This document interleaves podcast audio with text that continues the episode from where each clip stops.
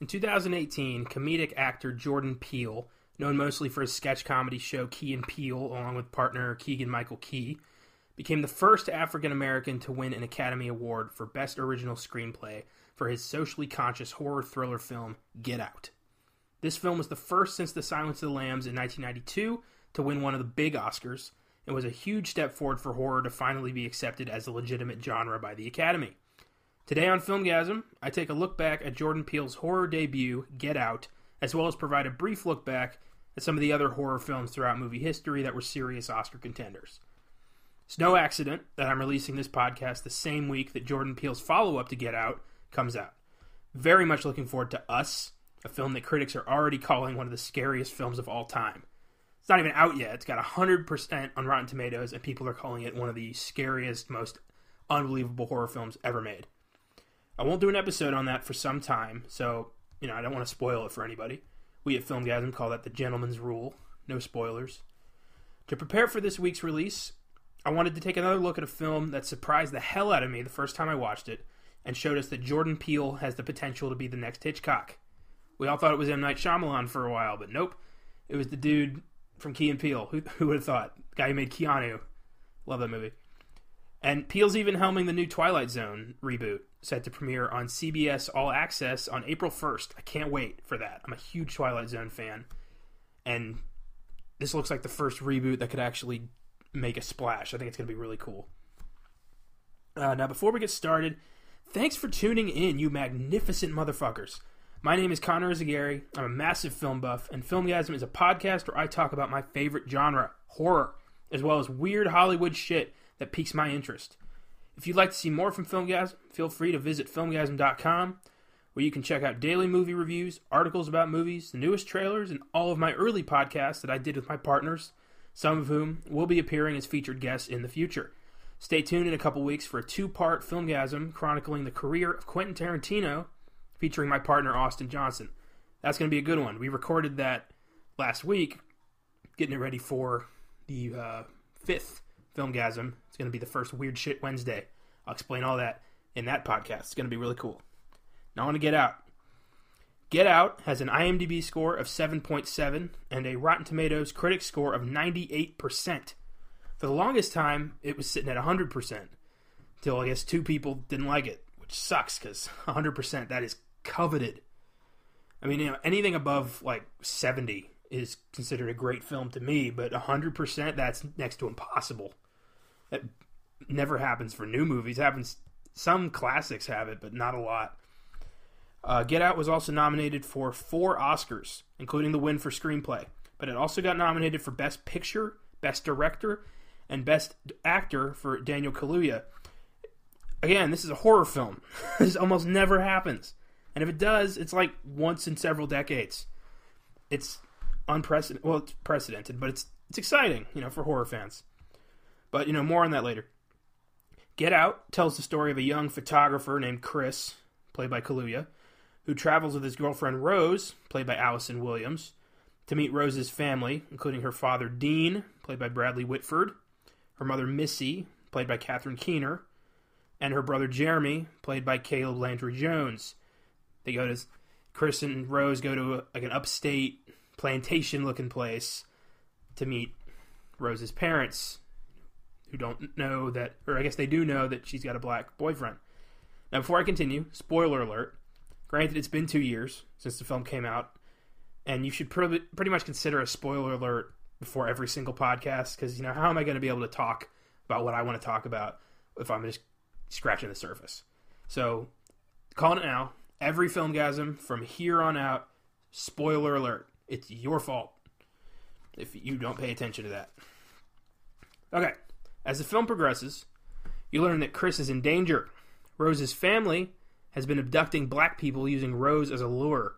They are then implanting the brains of rich old white people into the bodies of black people so they can be stronger, faster, cooler, or whatever their individual reasons are. As far as concepts go, Get Out has a genuinely disturbing and brilliant one that stands out due to its originality. Never have I heard of anything this fucking wackadoodle in a movie, and it's it's treated with such seriousness that you forget that it's really kind of wacky. And it's I think it's a big part of why this film is such a hit.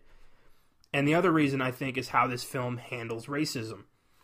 It's never overt and obvious. It's casual, with lines like, quote, "I would have voted for Obama a third time if I could have," or "I knew Tiger Woods," or "Black is in fashion." The villains of the film, they're not K K K racists. You know, they're old money, liberal, coddling racists who don't even consider themselves racist. They think that, you know, they're hip and now to the to the black man. And it's, ugh, it's ridiculous. Very few films take the time to address this side of racism. And I think with Get Out being, you know, it's a major part of the film, and I think that really is a big part of why this stood out. And there's so many hints that the black characters working at the house, uh, Georgina and Walter, are not what they appear to be. This film uses racially pointed conversation as a gateway to the horror, almost in the same way that Jaws used dorsal fins in The Beach. The setup is brilliant, and the execution is just as good. It's no wonder we're still talking about this movie two years later. And uh, my favorite character is definitely Rod, the T S A agent played by uh, Lil Rel Howery. He injects some much-needed comedy into this dark story, and he's right about pretty much everything. The whole movie, he's always telling Chris, you know, don't go into that house. Like, stay away from all those white people. They're going to make you a sex slave or some shit. He's almost really accurate, and it's, it's cool. He's like he's the hero, you know. He saves Chris at the end, which is, thank God, because uh, there was an alternate ending that Jordan Peele filmed that was so goddamn bleak. It just would have almost ruined the movie. Basically, Chris is arrested by the cops and he goes to prison for the murder of the Armitage family. And, oh, that would have pissed me off so bad. Well, thank God that didn't happen. Uh, oh, I want to talk about the opening of the film real quick, which is a total stereotype reversal and not at all what you expect. I think it's brilliant. In the opening, a black guy is walking alone in the suburbs at night and is approached by a white car playing an old song from the thirties, or at least that's what the subtitles on my Blu-ray said, and then he's abducted. Now, I don't agree with the stereotype I'm about to describe, but it exists, so I'm going to talk about it. Uh, typically, the scene you'd expect to see is a white man or a white woman walking through the projects alone at night, and they're followed by an S U V or some other kind of giant black car that's blaring rap music, and they'd feel unsafe, typically. Again, I don't agree with it, but it does exist. And I think the fact that the film's first scene flips this stereotype, it basically tells you that the film you're about to watch is not going to go the way you think. Just, I love the way Jordan Peele subverts expectations. It's so good. I can't wait to see what he does with Us, because the trailer is so creepy. I just, I think he's a, I think he's a genius. So, hypnosis. Does it really work the way it does in Get Out? Now, in Get Out, Missy, uh, Catherine Keener, hypnotizes Chris using a teacup and saucer, by uh, spinning the spoon around the saucer, around the cup, and making a noise that triggers Chris to lock up and paralyzes him. Now, will this really work? Now, according to an article from Inverse dot com, yeah, kinda. The spinning spoon really could work as a fixation device, but unlike Chris in the movie, you can't be tricked into hypnosis. You have to be open for it to work. Like, you have to believe in it for it to actually work. And also, there's a good to fair chance that Chris wouldn't even be able to be hypnotized. Only about five to ten percent of people are easily hypnotized. But still, it's a freaky scene, particularly this, the, the sunken place, where the black people abductees in the film are trapped forever while rich white people walk around in their bodies. It's this dark hole, this endless void that Chris is just kind of flailing around in, unable to speak, unable to scream. It's haunting. And a place like this, according to hypnosis, the uh, hypnosis article I read, a place like this is created by the subject's mind during hypnosis. It's a hallucination brought on by feelings of involuntariness that come with hypnosis. And it's different for everyone. So that's Chris's personal hell in the movie, which makes sense because he's his whole life been dealing with a fear of loneliness ever since, and the fear of being trapped ever since he didn't act in time to save his mom from a hit and run. So, of course, his subconscious would create just a dark void that he can't escape, which makes me wonder, like, what is mine? What is yours? You know, what, what is, what would our subconscious do in that situation to make us feel trapped? It's a very frightening thought. Eesh. Um, all right. So earlier, I had mentioned other horror films that have been up for big Oscars. So I wanted to let you know some of the major ones. This will be short since there haven't been a lot. And if I miss any, please let me know so I can mention them in later episodes. I always love to be corrected. Uh, yeah. So these are the major horror films that have made a splash at the Oscars. Uh, off the top of my head. First, there was nineteen sixties Psycho, which scored four nominations, including Best Director and Best Supporting Actress for Janet Leigh. I really want to do a Filmgasm on Psycho, for sure. It's been way too long since I saw that. And pretty much all of these movies are going to be a Filmgasm at some point. Because, you know, this is horror. Of course, I'm going to tackle the big ones that took almost took home the, the Oscar gold. Uh, so after Psycho, there's nineteen sixty-eight's Rosemary's Baby, which I still haven't seen. I know. Call myself a horror fan. I haven't seen Rosemary's Baby. I know. I'm going to get to it. I promise. This podcast is a great uh, excuse to finally watch that. Uh, Rosemary's Baby won Best Supporting Actress for Ruth Gordon and was nominated for Adapted Screenplay. Uh, then there's nineteen seventy-three's The Exorcist, which was nominated for ten Oscars and won two, Adapted Screenplay and Sound Mixing. But it was nominated for Best Picture, Best Director, Best Actress for Ellen Burstyn, Best Supporting Actor for Jason Miller, and Best Supporting Actress for Linda Blair. Now, I have seen The Exorcist only once. I think it's creepy. I don't think it's as scary as everyone seems to think, but I'll save that for the inevitable Exorcist Filmgasm. But I gotta say this, Linda Blair should have been nominated for Best Actress in that movie. That performance is frightening to this day, and uh, supporting actress is bullshit. She's the star of that movie. Okay, moving on.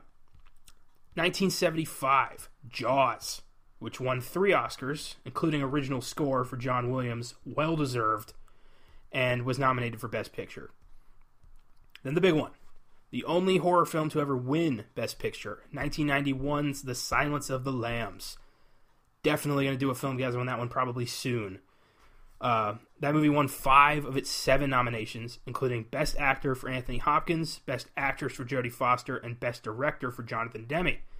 It's one of three films to ever win the big five, which are actor, actress, director, screenplay, and picture.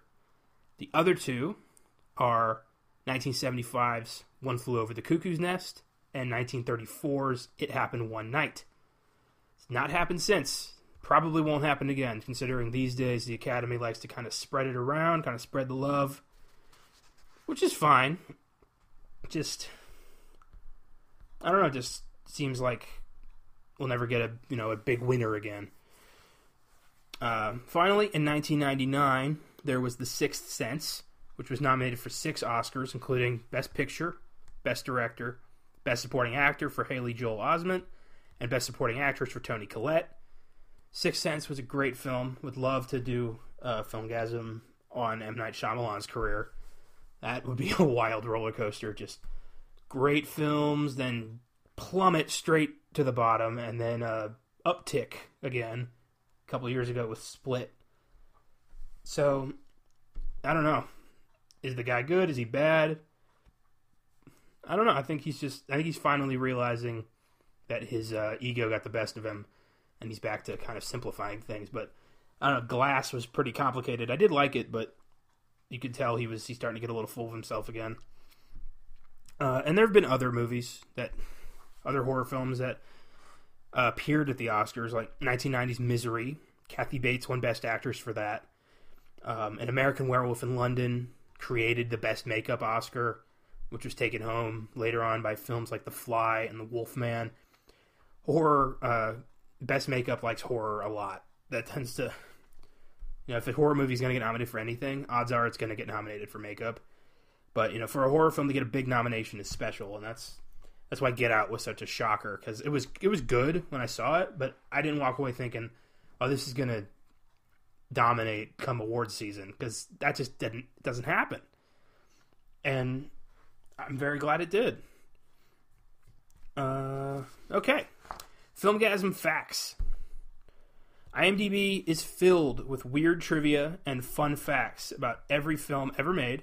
So in this segment, I seek out the ones I think are the funniest, weirdest, or just plain bizarre, and I share them with you. And uh, I got f- I got four from Get Out. So yeah, let's keep going. Looks like this one might end up being kind of short. Oh well. Uh, number one. At a Vanity Fair screening of the film, Jordan Peele explained that he wrote the screenplay during the first term of former President Barack Obama, when racism was believed to be a thing of the past. He thought there would not be much interest for his movie in such an optimistic climate, so he wrote it mainly for himself. With the increasing discussion regarding violence against African Americans and the coming of the Black Lives Matter movement in later years, he knew the time was right to make the movie.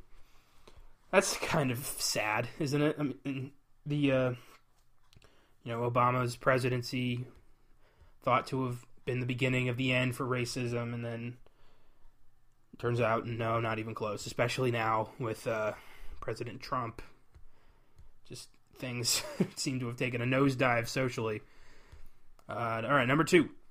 Due to its rare and impeccable rating score, Get Out was named the best-rated film of two thousand seventeen on Rotten Tomatoes. That's pretty cool. Good for good for Get Out. Number three, two thousand seventeen became the first year ever that the horror genre had reached one billion dollars in ticket sales at the U S box office, thanks to this film, It, Annabelle Creation, Jigsaw, Split, It Comes at Night, and Happy Death Day. twenty seventeen was a very good year for horror films. Get Out, phenomenal. It, fucking loved it. Split, fucking loved it. Annabelle Creation, fucking loved it. Jigsaw, fucking loved it. It Comes at Night, I fucking hated it. So, yeah, that one that one was not very good. And I still haven't seen Happy Death Day. But I'm sure it's good. Number four. The film's title, Get Out, refers to roadside signs that were posted along the highway at town or county lines in the southern United States. The signs would read, "Get Out," and were directed towards African Americans, advising them to leave town by sunset in what were known as sundown towns, all-white municipalities or neighborhoods in the U S that practice a form of segregation by enforcing restrictions excluding people of non-white races via some combination of discriminatory local laws, intimidation, and violence. How fucked up is that? There were signs that told African Americans to get out of their town just by sunset, because they were going to get fucked up if they didn't. And this is, you know, in the nineteen sixties. That's, that wasn't that long ago. We have not come very far in all that long. I mean, we're we're good, we're better, we're a lot better, but that shadow's still lingering over us, and I'm not sure if it'll ever leave. Uh, so for my final one out of ten score, I'm going to give Get Out a solid eight. Very enjoyable horror flick. Even better on the second go-round. Uh, prior to doing this podcast, I had only seen it at the movies the one time I saw it in two thousand seventeen, and I'm very glad I had the opportunity and a reason to go back and watch it, because it's, it's very good. It's very socially conscious, and I'm it's a film everybody should see. Even if you don't like horror films, I think you'll like this one. It's not particularly scary. It just has something to say. Um, that's pretty much all I got for Get Out. Um, I want to thank you for listening. If you want to see more from Filmgasm, you can subscribe to the podcast on iTunes or YouTube, or both, for weekly videos every Wednesday. As well as, you know, check my website, filmgasm dot com, F I L M G A Z M. And you can check out my social media, Facebook, Twitter, Instagram, for updates on reviews, podcasts, articles, and any sort of cool movie news or trailers I feel like mentioning at the time. Uh, re- I'm recording this on Tuesday, March nineteenth. Going to upload it tomorrow morning or pro- probably tonight. And uh, the, the official trailer for Toy Story four just dropped. Gotta say, I'm not I'm not too hot, hot about it. I think it is an unnecessary film. I feel like it doesn't need to be made. It feels like a cash grab. And the trailer just, it lacks the heart of the first three Toy Stories. It just, Toy Story three was such a complete ending that this feels tacked on and unnecessary. And I hope I'm wrong. I really hope I'm wrong. But, you know, Pixar's sequel track record isn't great. I think the only one I really liked was Finding Dory. And, you know, Toy Story two and three, but whatever. Uh, and before I go, I want to give a shout-out to Dick Dale, one of the pioneers of surf rock, who died this past Saturday. Uh, his rocking tune, Miserlou, helped add to Pulp Fiction's killer soundtrack, and it's the defining song off that soundtrack, the theme from the beginning that everyone recognizes as the Pulp Fiction music. He'll be missed. Rest in peace, Dick Dale. Uh, I want to thank Austin Johnson and Caleb Leger for keeping the site fully stocked with reviews and articles. And stay tuned next Wednesday for another Filmgasm. Don't know what it'll be. Looking at possibly uh, two thousand nine's Drag Me to Hell. Although doing this has got me in the mood for some Hannibal Lecter. So, we'll see. And uh, in the meantime, don't get hypnotized. And always trust your friends when they tell you the girl you're dating is crazy. Trust me, they know you better than she does. Peace.